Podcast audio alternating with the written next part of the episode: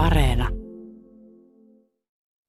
Hey Zena, it's official. Finally, the state of emergency is over. Isn't that great? Hey Denise, yes, you said it. Lots of restrictions we've been living with are being rolled back. I can't wait to live a normal life again. well, I mean, I'm not sure what you mean by normal. Uh, we won't be able to do exactly the same things that we did before this pandemic, will we? You're right about that, but at least we'll get some of our freedom back and just in time for midsummer, too. Woohoo!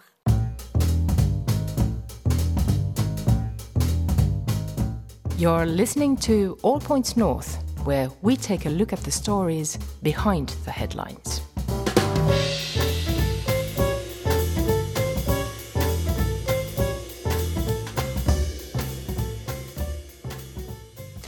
Hi, I'm Denise Wall. I'm in Porvoo, and this is All Points North, the Yle News podcast that's all free, all the time, and with no restrictions. In this episode, we'll wrap up our spring season and cap off one of the most extraordinary periods any of us has experienced in recent memory. The era of a global pandemic, the first the world has seen in 100 years. And joining me to take a look at where we stand now and what's ahead is my co host, Zena Iovino. Welcome, Z. Thank you, Denise. It really has been a historic time, although it's been a bit of a roller coaster ride sometimes. We've all stuck around to tell the tale, haven't we? By now, everyone knows that the state of emergency that the government imposed to slow the spread of COVID 19 was lifted on Tuesday after roughly three months in effect, and that just last night, Prime Minister Sanna Marin said it will further loosen or remove many of the restrictions that apply to large public events, hospital visits, and how bars and restaurants serve customers. Now, the government has said that it's based its decisions on input from public health officials and epidemiologists. They've said that Finland has been able to bring the epidemic under control. The number of cases is just over 7,000 at the moment, and the death toll as of today's show is a bit over 320. But we've also seen the number of new coronavirus cases falling over the past few weeks, and fatalities have slowed significantly as the partial lockdown has kept people distanced. That means that the emergency measures have reined in the epidemic to the point where the healthcare system is no longer likely to be overwhelmed by sick people. We've got a story with all the details on our website at yle.fi forward slash news, by the way. And that's great progress, Denise. Earlier this month, we saw the government start easing emergency measures like restaurants and bar closures, some restrictions on cross border movement, and strict rules on public gatherings and events. And now, most of those rules are gone altogether. But that doesn't mean we can just go back to our old ways, does it? We'll still have to practice distancing and hand washing to prevent a new outbreak. And of course, it's possible that the way we work and spend our leisure time will change for the foreseeable future. That's so true, Z. But these wins come at a high price, though. We've heard of 65,000 temporary layoffs in March alone, an unemployment rate of 8.1%, a 7% contraction in the economy, a 5% rise in business bankruptcies, and 60,000 more people applying for jobless benefits compared to a year ago. So it has been brutal. And that's just the quantifiable part of the damage. We've also reported on NGOs that are concerned about a rising demand for food aid and indebtedness in families as furloughs and outright job losses bite. But speaking of possible changes in the way we work, why don't we talk about one group of people deeply affected by the crisis, some of whom may never recover from it, and that's the self employed. Now, two months ago, in early April, we here at All Points North dealt with the plight of sole traders many of whom became unemployed when business dried up because of the restrictions we just talked about. Denise, you've been working on that, haven't you? Yes, I have, Zena. I wanted to close the circle on that story by sharing an interview with one of the solo entrepreneurs who featured in our reporting back then. His name is Tony Webb, and he told me that he's gone from being able to earn a livelihood from his souvenir business to having to close down and live on a temporary unemployment benefit scheme for entrepreneurs. Now, that scheme is about to end later this month, so the future doesn't look very bright for him. Let's listen to his experiences.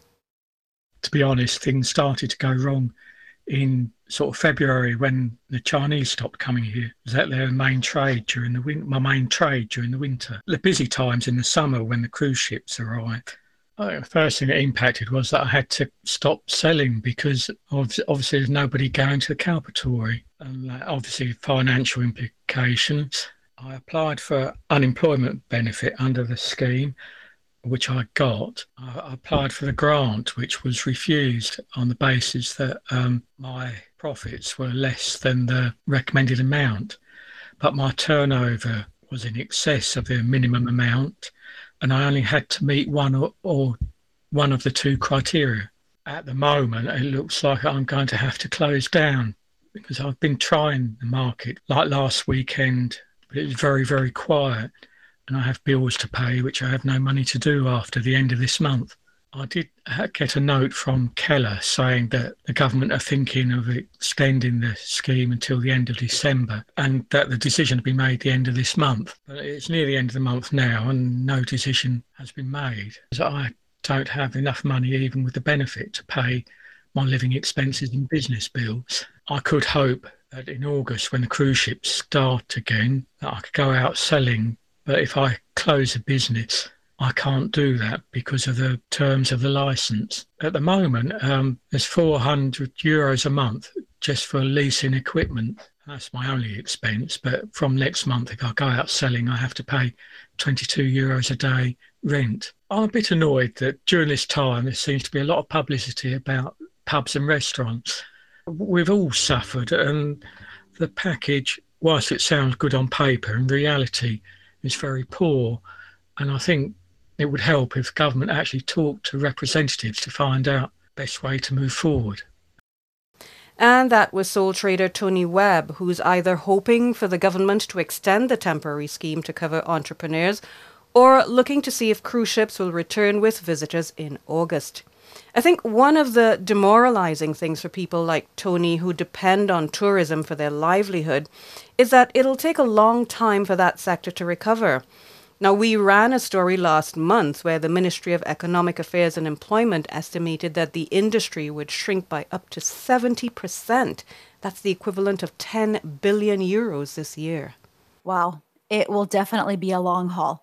For example, we've reported that the Baltics and Nordics are reopening their borders for citizens and permanent residents to travel in these regions, but the Finnish government is still saying that people should avoid unnecessary travel, so there's a lot of caution and uncertainty. Lifting the state of emergency and slightly more open borders won't just magically turn back the clock.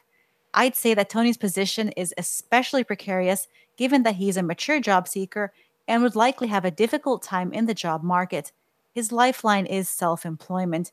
Denise, did you try to follow up with Kela to find out if there are any plans to extend the unemployment benefit scheme for solo entrepreneurs until the end of the year? Uh, good point, Zena. Indeed, I did. Uh, and I spoke with Kela legal counsel Teija Hautera, and she told me that about 32,000 entrepreneurs had received that unemployment benefit in May.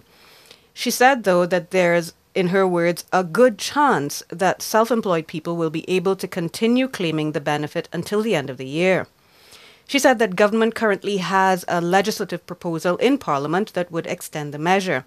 She also mentioned that the intention is to try and get it passed in Parliament in the next few days, as there's, of course, awareness that the current scheme will expire at the end of this month, which is just in about a week and a half's time.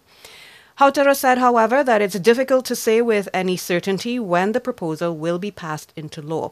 Hopefully, it'll be soon and it'll, it'll give people like Tony a bit of breathing space while they try to figure out their next move. You can't argue with that, Denise. Now, as we mentioned earlier in the show, lots of people are eager to get back to their everyday lives, but things might not be quite the same as before. Our colleague, Ronan Brown, was working on a story about that, and it's due out any day now. One of the people Ronan spoke with was Auli Rytivaara of the Confederation of Finnish Industries, or EK.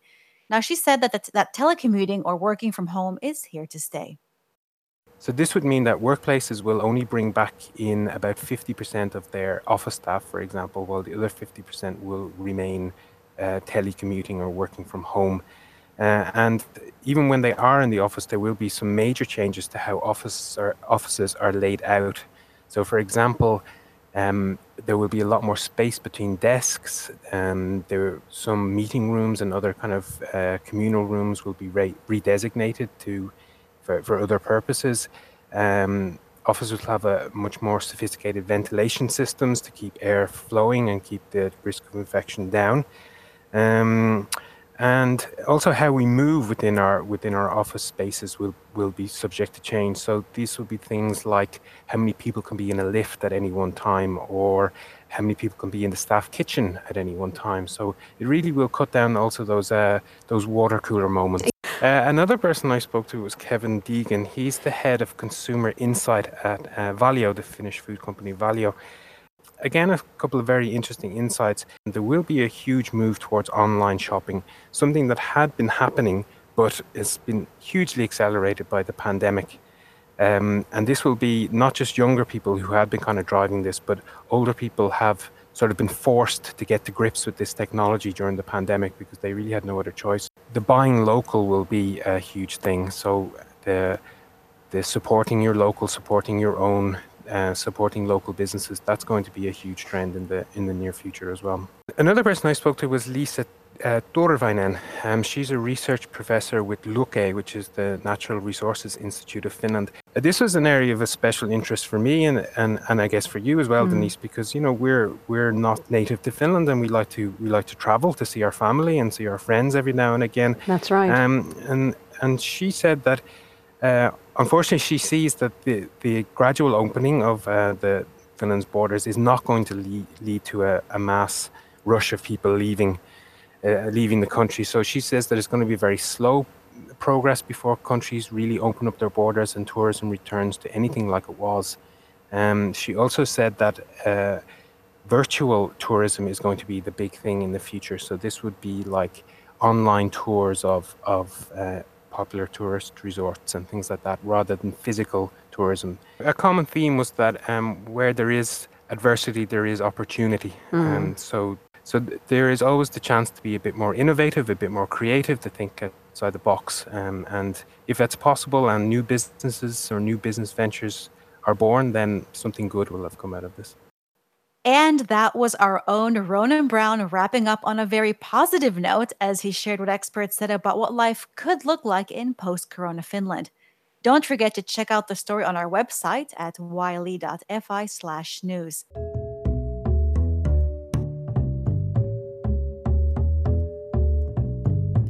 Now, we also asked our audience what they thought might change for them.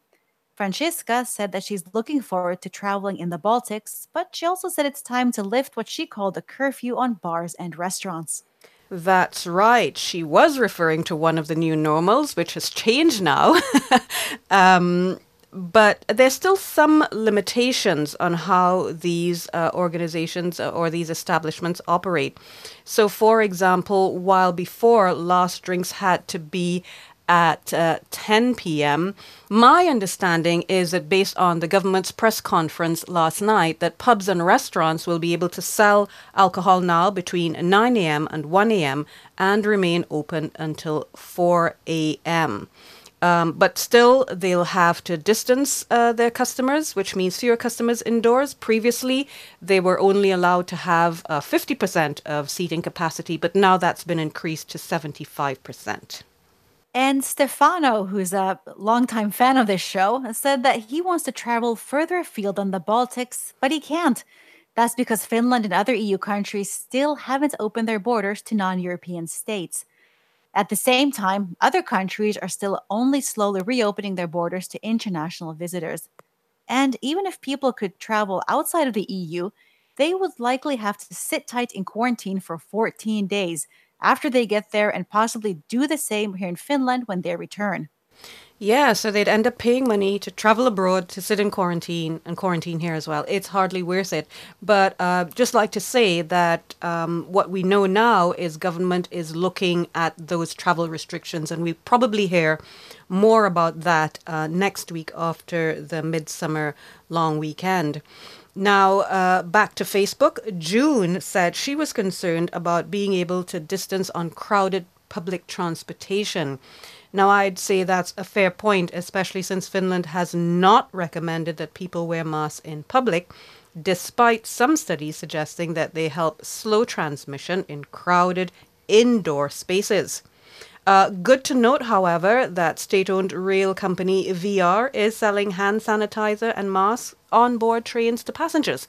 So there's definitely some mixed messaging at the moment. You know, Denise, we've covered the back and forth on masks so much here on this show. I'd rather pass on that topic this time. Fair enough. But I just want to backtrack a bit here and talk a little bit more about the fact that it's become easier to travel inside Europe and particularly in the Baltics and Nordics. One glaring exception to that, though, is Sweden, with the other Nordic countries opting for caution regarding the Swedes and continuing to restrict travel there. That's because Sweden hasn't exactly come up smelling roses over their handling of the epidemic. The country has one of the highest per capita death rates, something many blame on its very relaxed approach to the pandemic. Yeah, and Sweden has definitely made headlines for its chill approach, Zena. In the beginning, they were the envy of the rest of the world, actually, as we saw people, you know, images coming out of Sweden of people enjoying the early spring sunshine on terraces and in restaurants, while our bars and cafes were closed. Now, mm, not so much. The public health officials there have come under fire for the large number of deaths among the elderly. But Prime Minister Stefan Löfven isn't having any of the crit- criticism, and just this week he punched back and defended the country's strategy. Well, his back is against the wall, so he seems to be going on the offensive. I want to pick up another item that Ronan highlighted, and that was the idea that remote work is here to stay. We had a story out last weekend that looked at how firms are balancing the pressure to get employees back to work with the need to keep them safe. That story had quite a lot of traction with our audience, didn't it? It certainly did. When we posted that story, actually, we asked people on Facebook if they felt it was safe to go back to work. Uh, there was an interesting exchange on whether or not people felt they were more productive at home or in the office, uh, with pretty much an even split, I'd say. But quite a few people wanted the option of being able to divide the week so they could work a few days from home and the rest at the office. Then there were others who were all in, pointing out that if kids and teachers could go back to school, then why wouldn't it be safe for people to return to the workplace? Uh, and finally, one person sounded a note of caution, saying that if there's no cure and no vaccine, people probably shouldn't be put at risk. I guess some people are concerned about a possible second wave. The jury is still out on that, and like the face mask discussion here, there are opinions on both sides and probably good people on both sides too. But seriously, there is food for thought when we talk about a second wave and we consider recent new outbreaks in China and even in New Zealand, two countries that at least seem to have turned the corner on the crisis. Yeah, that is worrying to say the least. A second wave would be so undesirable from a public health standpoint, but it would also be a disaster for any economy, including Finland's. Now, on Tuesday, the Ministry of Finance predicted the economy would contract by 6%, and last week, the Bank of Finland's projection was 7%. Whatever the number, it doesn't look good.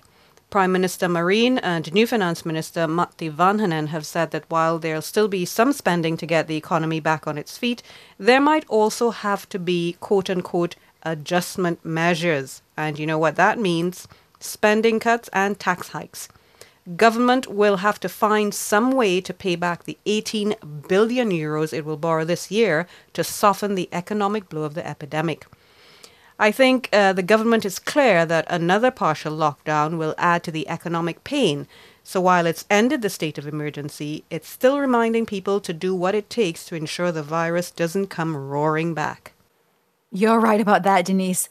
Another way the government is looking ahead and prepping early in the event of a second wave is that it's going to be bringing new legislation to Parliament during the summer to allow it to act more quickly if it needs to without having to invoke the Emergency Powers Act. So what that means is that it wants to, it wants to make sure that existing laws will allow it to partially shut activity down without necessarily declaring a state of emergency. Makes sense.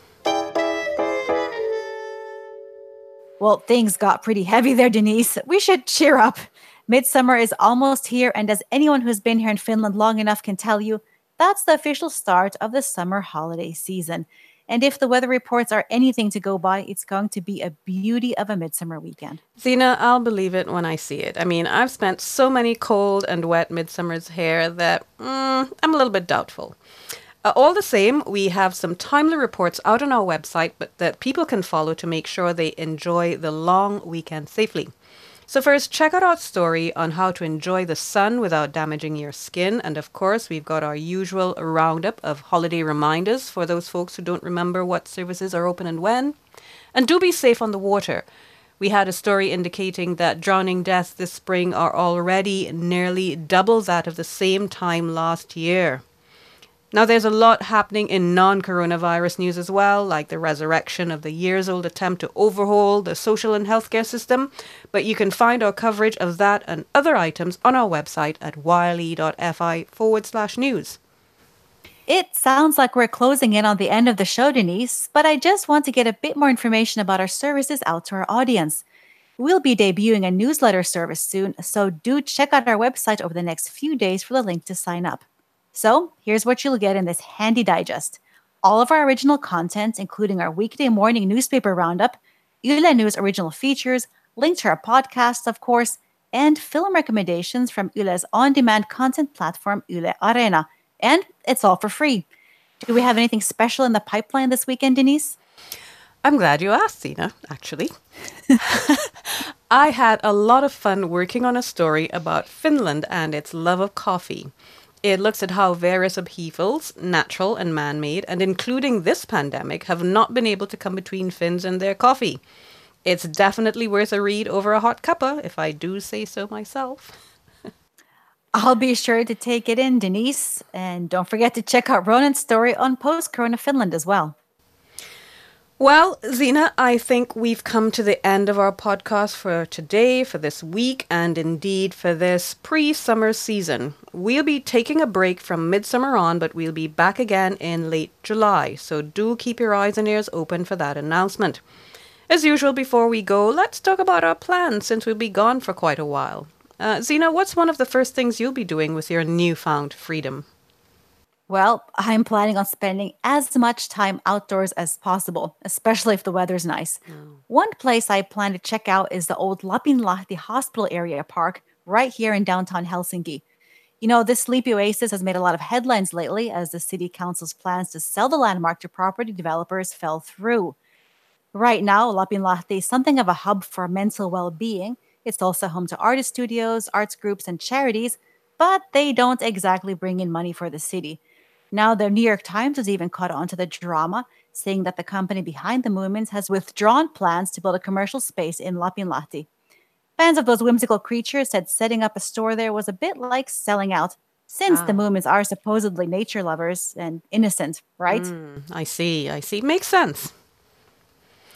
Um, well, what will I be doing? I'm a homebody by nature, so isolating hasn't really been a shock to my system, but now that I think about it, it probably will be a good time to head south to southwest Finland to visit some family. I have not been there since January, actually, and it's always fun to do something different and to visit new places now and then.